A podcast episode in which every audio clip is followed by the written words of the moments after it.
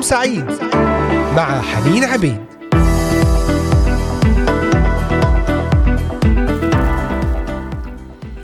أهلا وسهلا بكم أحبائي أسعد الله أوقاتكم جميعا من إذاعة صوت الأمل من الأراضي المقدسة لجميع بلدان الشرق الأوسط. وبلدان أوروبا كندا أمريكا أستراليا. ونتحدث في هذه السلسلة حيث بدأناها أمس عن الأسبوع الأخير في حياة الرب يسوع المسيح هنا على الأرض. ماذا تخلل هذا الأسبوع الأخير من حياته قبل أن يسلم للصلب؟ تحدثنا في الأمس عن زيارته لبيت عنيا إلى بيت لعازر الذي أقامه من الأموات ومريم ومرثا أخته. تحدثنا عن سكب الطيب على يسوع. وكيف كان هناك معارضين؟ وأحدهم يهوذا الاسخريوتي تلميذ يسوع الذي كان خائنا له وأسلمه للصليب. يهوذا لم يكن مباليا للفقراء إذ قال لماذا كل تلف الطيب هذا إذ يمكن أن يباع بأكثر من 300 دينار ويعطى للفقراء؟ لم يقل هذا لأنه كان مباليا بالفقراء. لكن لأنه كان يريد أن يحتفظ بالمال ويستخدم في أمور أخرى في مصالح أخرى. وكان ناس يؤنبونها وكانوا يؤنبونها يقول الكتاب المقدس لكنها استمرت تسكب الطيب على يسوع. وتحدثنا أن الطيب يرمز إلى أغلى شيء كان لديها كانت تحتفظ بهذا الطيب ليكون ثمنه مهرا في زواجها ليساعدها في زواجها. أعطت أغلى ما عندها ونحن في هذا الموسم وفي هذا الأسبوع المقدس. ماذا نقدم ليسوع؟ كيف نكرم يسوع؟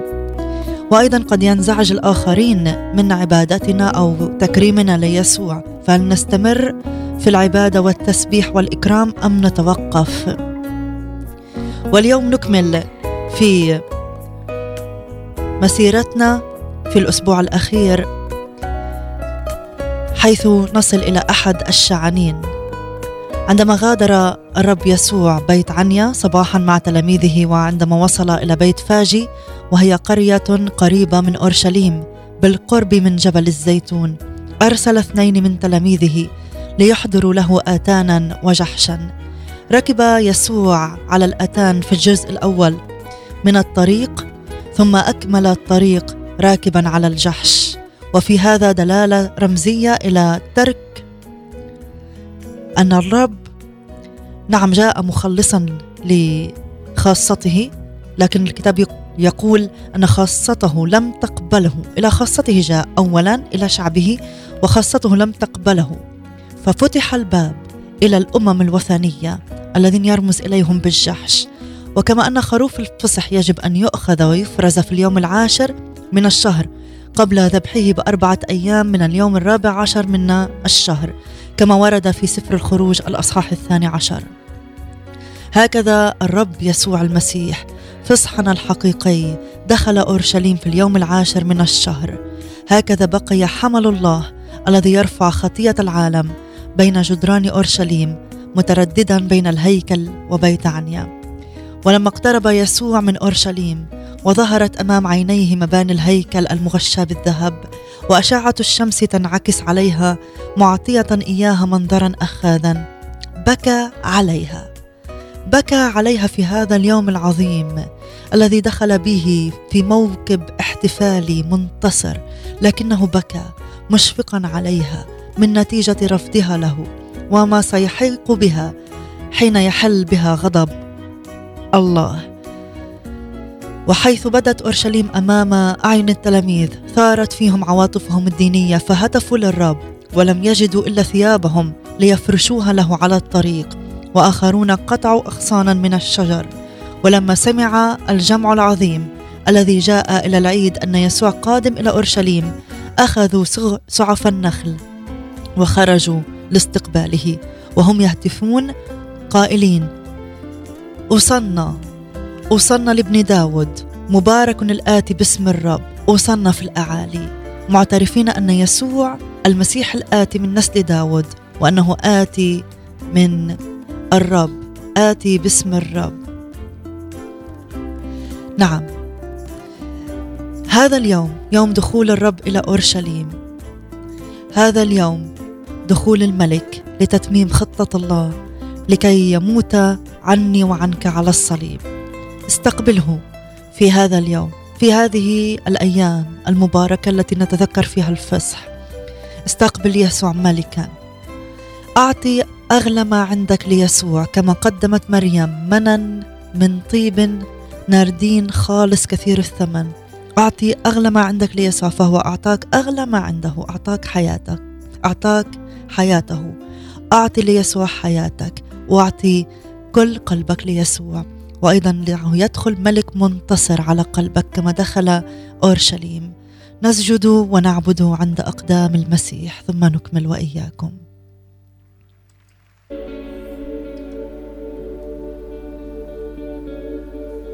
نسجد ونعبد عند أقدام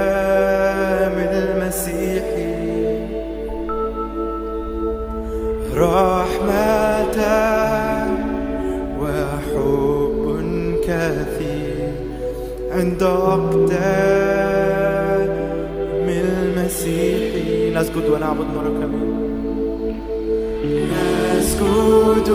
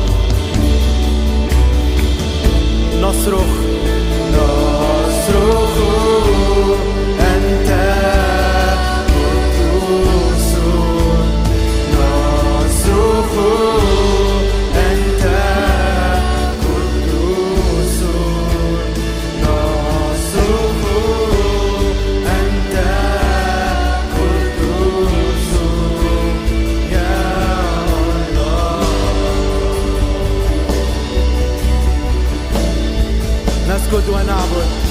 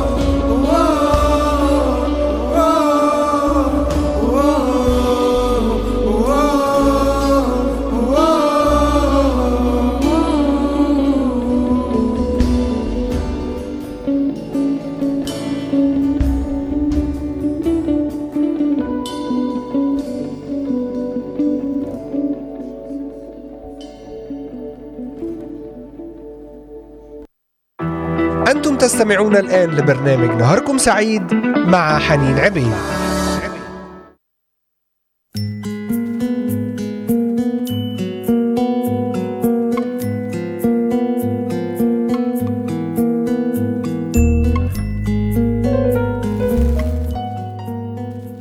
نعم أرحب بكم من جديد أحبائي ونتحدث في سلسلتنا عن الأسبوع الأخير من حياة الرب يسوع على الأرض. قبل أن يذهب للصليب.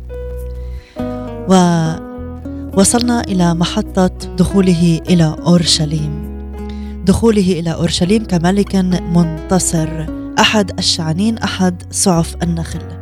احبائي بامكانكم متابعتنا والاستماع إلينا من خلال منصات البودكاست Deezer Spotify Apple و Google Podcast Amazon Music Castbox و Pocket Casts ومختلف المنصات الأخرى وأيضا عبر التواصل الاجتماعي إنستغرام وتليجرام وصفحة الفيسبوك إذاعة صوت الأمل وقناة اليوتيوب للبث المباشر إذاعة صوت الأمل وأيضا تويتر. أهلا وسهلا بكم مرة أخرى. نكمل في حديثنا عن أن يسوع تلاميذه لم يفهموا في بادئ الأمر. لماذا هذا الدخول؟ لماذا ركب الملك يسوع ملك المنتظر الذي سيخلص على جحش وعلى أتان؟ لكنهم لما تمجد يسوع تذكروا أن ذلك مكتوب عنه وأنهم فعلوا له هذا. مكتوب في نبوءة زكريا أن مليكك يأتيك وديعا متواضعا راكبا على جحش ابن آتان. مسيحنا ملك متواضع. مملكته ليست من هذا العالم. مسيحنا ملك ولكنه غريب عن العالم. ليس له أن يسند رأسه. ليس له أين يسند رأسه. هذا الملك رفض من الشعب. لأنه لم يأتي كما أرادوه. وكثيرا ما نتصور يسوع في أفكارنا. ونريده بحسب قالب معين وضعناه فيه. لكن يسوع كان ملكا غريبا مرفوضا من العالم. المسيح ملك على كل إنسان يتواضع ويقبله في حياته. لنصلي ليأتي ملكوتك أيها الملك العظيم. أحداث الأسبوع الأخير تسير بسرعة و احد الاناجيل يقول كما قال لزكا أسرع وانزل. أسرع وانزل. كل شيء يمشي بسرعة بسرعة في هذا الأسبوع. أسبوع مرة بسرعة بسرعة مهولة. ومن يتأخر ولا يسرع تفوته الأحداث. الأحداث من أحد الشعنين إلى الصليب مركزة بصورة رهيبة. حتى كتب العالم كله لا تستطيع أن تستوعبها. صار بعض الشعب هاتفين فرحين. ورؤساء الشعب رؤساء الكهنة كانوا ممتلئين بالغيظ. ترى مع أي فريق أنت؟ هل تهتف فرحا بيسوع؟ أم أنت لازلت مغلقا قلبك وحياتك ولا تريد أن يملك يسوع عليك؟ مرة أخرى النبوءة في سفر زكريا الأصحاح التاسع. ابتهجي جدا يا ابنة صهيون اهتفي يا بنت أورشليم. هو ذا ملكك يأتي إليك عادل منصور راكب على حمار وعلى جحش ابن آتان. ماذا حدث بعد أن دخل يسوع أورشليم؟ لعن شجرة التين وأيضا تطهير الهيكل سنتحدث في هذا بعد هذا الفاصل لنستمع إلى ترنيمة يرويني يسوع بحنانك مع فريق صدى صوت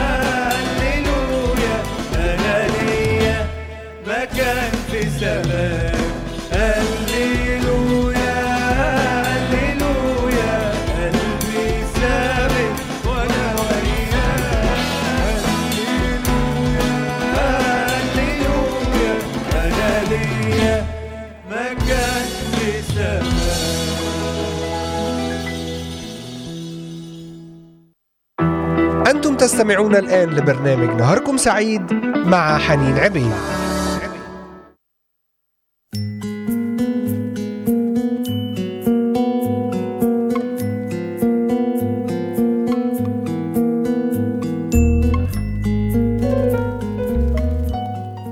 نعم دخل يسوع أورشليم باحتفال عظيم كما تنبأ عنه زكريا قائلا ابتهجي جدا يا ابنة صهيون.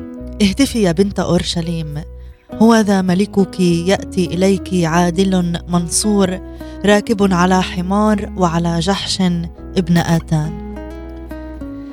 ويذكر لنا الكتاب المقدس أنه حدث في هذا اليوم أمران لعن شجرة التين وتطهير الهيكل. ورد ذكر لعن شجرة الثين في متى الأصحاح الحادي والعشرين وفي مرقس الأصحاح الحادي عشر. خرج يسوع من بيت عنيا قاصدا أورشليم وفي الطريق جاع إذ لم يكن قد تناول طعاما حين غادر بيت عنيا. جاع يسوع بالطبع لأنه في طبيعته الإنسانية جاع. وبالقرب من أورشليم رأى عن بعد شجرة تين مورقة وظهور الأوراق المبكر للشجرة يعني أن يكون مصحوبا بظهور الأثمار. ولكن لما تقدم يسوع منها طالبا أن يأخذ منها ثمرا لم يجد فغضب ولعنها. التينة هنا رمز للأمة اليهودية التي لها صورة التقوى ولكن بدون ثمارها فحقت عليها اللعنة. وهي أيضا مثل المرائي الذي يظهر على غير حقيقته. وبمجرد أن لعنها يسوع بدأت أوراقها في الذبول حالا. قال لها لا يكن لا يأكل أحد منك ثمرا فيما بعد. وتطهير الهيكل دخل يسوع إلى الهيكل حيث ظهر باعه هناك وطهره من هذه الباعة. وقد كان قيافة وحموه حنانيا بمساعدة رؤساء الكهنة يؤجرون أروقة الهيكل للباعة والصيارفة. والذين كانوا يقومون بتغيير العملات المختلفة إلى العملة المقدسة التي تستعمل في الهيكل. وهي الشاقل. نرى يسوع الذي لا يصيح ولا يسمع أحد في الشوارع صوته يغضب ويطرد الباعة وقلب الموائد الصيارفة وصاح فيهم. مكتوب أن بيتي بيت الصلاة يدعى وأنتم جعلتموه مغارة لصوص. وهذه أيضا وردت في أشعياء الأصحاح السادس والخمسين لأن بيتي بيت الصلاة يدعى لكل الشعوب. ولعل الضرر المادي الذي لحق بالكهنة من تصرف يسوع. دعت هذا آه، كان هذا من بين الأسباب التي دعت هؤلاء القوم إلى محاولة التخلص من الرب يسوع وتلفيق التهم الدينية له لمحاكمته. هذا التطهير الذي قام به الرب يسوع في أول خدمته وأيضا مذكور في إنجيل يوحنا الأصحاح الثاني. وكان فصح اليهود قد اقترب فصعد يسوع إلى أورشليم ووجد في الهيكل باعة البقر والغنم والحمام والصيارف جالسين إلى مناطدهم فصنع صوتا من الحبال وطردهم من الهيكل مع البقر والغنم وكب نقوط الصيارفة وقلب مناطدهم وقال لباعة الحمام ارفعوا هذه من هنا ولا تجعلوا بيت أبي تجارة. فتذكر تلاميذه أنه مكتوب إن الغيرة على بيتك أكلتني. أجرى يسوع أيضا بعض المعجزات في الهيكل والتف حوله الأطفال وهتفوا له مما أثار غضب وغيرة رؤساء الكهنة ودعتهم للهجوم عليه. فرد عليهم أما, ف... أما قرأتم قط أنه من أفواه الأطفال والرضع أعددت لك تسبيحا. من أفواه الأطفال والرضع أسست حمدا بسبب أضدادك لتسكيت عدو ومنتقم. ثم خرج يسوع من الهيكل وقضى ليلته في بيت عنيا. له المجد والكرامة إلى الأبد.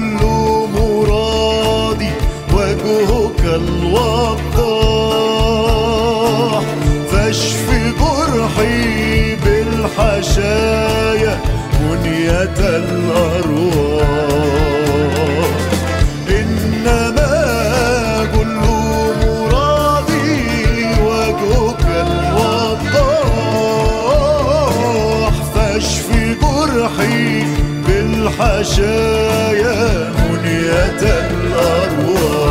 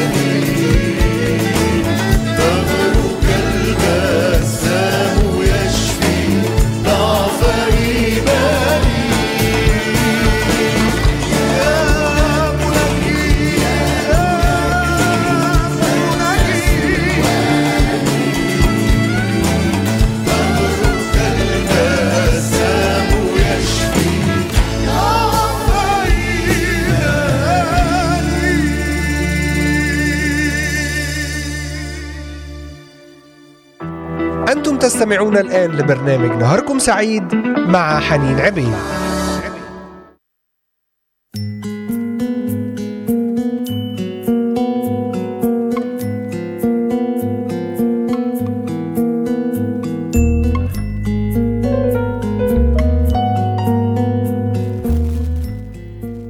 نعم وتوالت الأحداث في هذا اليوم الذي دخل به يسوع أورشليم. جفاف شجرة التين الذي جاء إليها ولم يجد فيها ثمر مع أنها كانت مورقة. قال لا يكن فيك أو لا يأكل أحد منك بعد اليوم.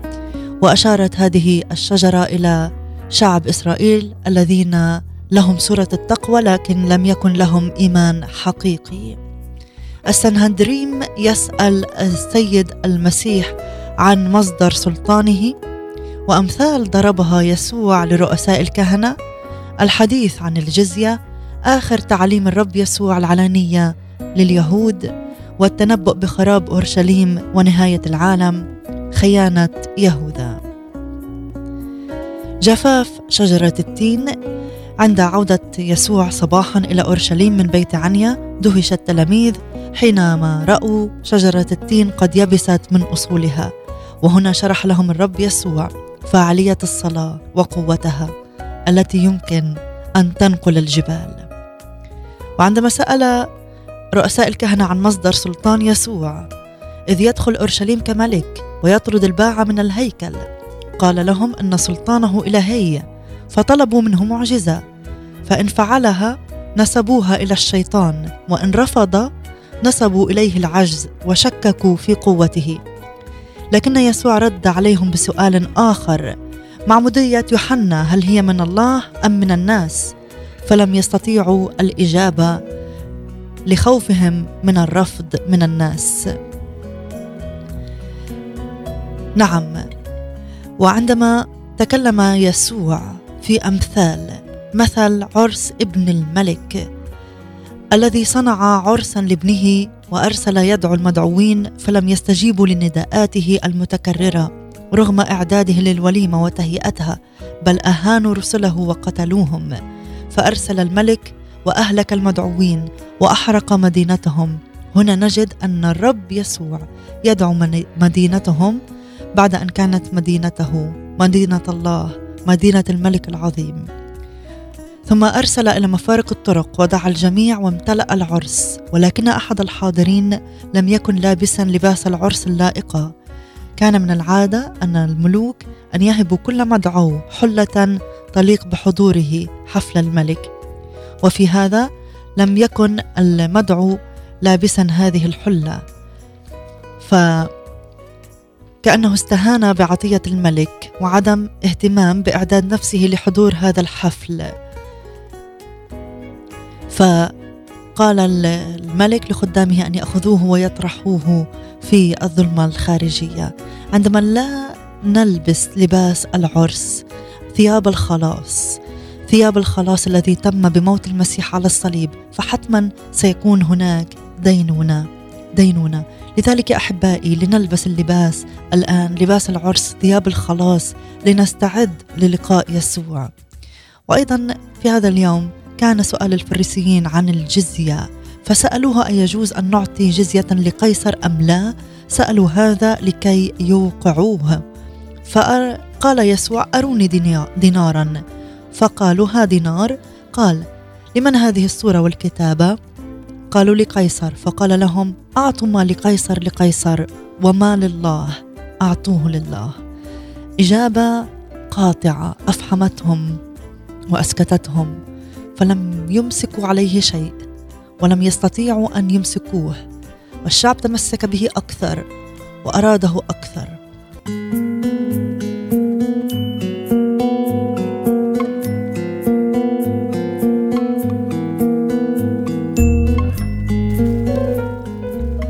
آخر تعاليم الرب يسوع العلنية أوضح الرب يسوع للصادوقيين طبيعة الحياة بعد القيامة وأننا سنكون كالملائكة. فالصديقيون كانوا مذهب لا يؤمن بقيامة الأموات. قال لهم أن الله إله أحياء وليس إله أموات. قدم يسوع للناموسيين مفهوم الوصية بمنظار مسيحي. ذلك أن الوصايا وحدة واحدة لا تتجزأ. ونلاحظ أن الرب يسوع كان يقدم إجابات وافية وعميقة لكل من يسأله من الشعب ورجال الدين. وفي المقابل سألهم يسوع ماذا تظنون في المسيح؟ ابن من هو؟ فقالوا له ابن داود. فقال لهم فكيف إذا يدعوه داود بالروح ربي؟ قائلا قال الرب لربي اجلس عن يميني حتى أضع أعداءك تحت قدميك. فإن كان داود إذا يدعوه ربه فكيف يكون ابنه؟ فلم يجيبوه لأن رؤساء الكهنة علموا أن الشعب علموا الشعب أن يسوع سيأتي بصفته ابن داود ليعيد مجد مملكة داود ولم يعلموهم أنه سيأتي بصفته ابن الله ليؤسس مملكة الله. أتى يسوع ابن الله ليؤسس مملكة سماوية وليست مملكة أرضية. أيضا في الهيكل مدح يسوع الأرملة التي ألقت فلسين في الخزانة لأنها أعطت من إعوازها وليس من الفائض لديها وأعطت بمحبة وليس حبا في مديح الناس. وأيضا صلى يسوع أن ينجيه الرب الآب من هذه الساعة في بستان جتسماني. فقال يا أبتاه مجد ابنك. وليس المقصود أن يزداد مجدا فهو ممجد دائما في ذاته ومجده كامل على الدوام وبلا حدود وإنما المقصود هنا أن يتجلى مجده. فجاء صوت من السماء قد مجدت وسأظل أمجد. قال البعض لأنهم لم يميزوا هذا الصوت أنه حدث رعد وآخرون قالوا قد كلمه ملاك. وأوضح لهم الرب يسوع أنه ليس من أجله صار هذا الصوت فهو واحد مع الآب ولكن من أجل الموجودين لكي يؤمنوا. ورغم وفرة المعجزات التي قدمها يسوع لم يقبله الشعب بل زادوا مقاومة وأرادوا صلبه. أخرجوه خارج المجمع لأنهم أحبوا مجد الناس أكثر من مجد الله. أخرجوه وأرادوا طرحه عن الجبل. يسوع جاء ينادي أنا هو الطريق والحق والحياة لم يقبلوا هذا الطريق لم يقبلوا هذا الحق. لكن كل من يقبل يسوع ويسير في طريقه يختبر يسوع نور الحياة نور العالم. من يتبعه فلا يمشي في الظلام. أصلي إنك اليوم تتقابل مع يسوع. لا تكن مثل بقية الشعب الذين قاوموا يسوع وقاوموا تعليم يسوع ولم يؤمنوا به بل أرادوا أن يتوجوهم ملكا بحسب نظريتهم بحسب رغبتهم وأهواءهم بحسب نظرتهم للأمور. توج يسوع ملكا لأنه يستحق ذلك لأنه فداك وخلصك من دينونة الغضب الآتي. أنا هو نور العالم وحدك نور الأنوار. تعالوا نختتم هذه الساعة مع هذه الترنيمة مع فريق الأجابي. وحدك نور الأنوار وحدك بر الأبرار وحدك طهر الأطهار. يا إلهي يسوع البار وحدك نور الأنوار. وحدك بر الأبرار وحدك طهر الأطهار. يا إلهي يسوع البار وحدك رب القوات وحدك ضي السماوات والكل المخلوقات. انت الحياة يا يسوع. وحدك رب القوات وحدك ضي السماوات والكل المخلوقات أنت الحياة يا يسوع وحدك نور الأنوار وحدك بر الأبرار وحدك طهر الأطهار.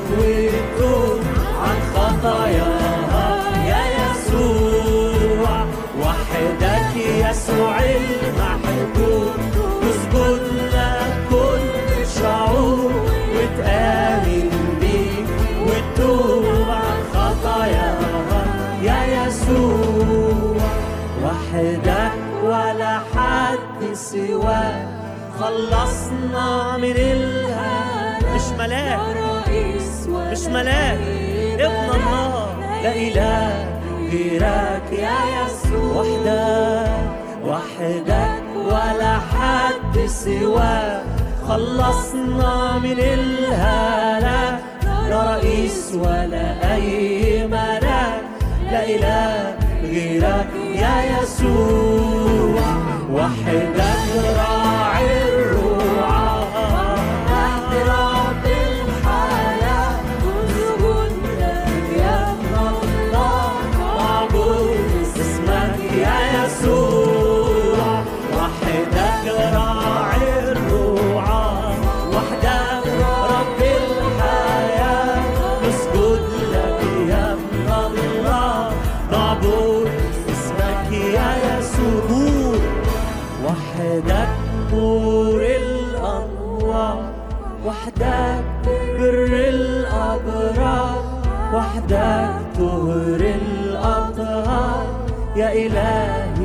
يسوع قول وحدك أنت بس. وحدك نور الأنوار. وحدك بر الأبرار. وحدك طول الأطهار. يا إله يسوع البار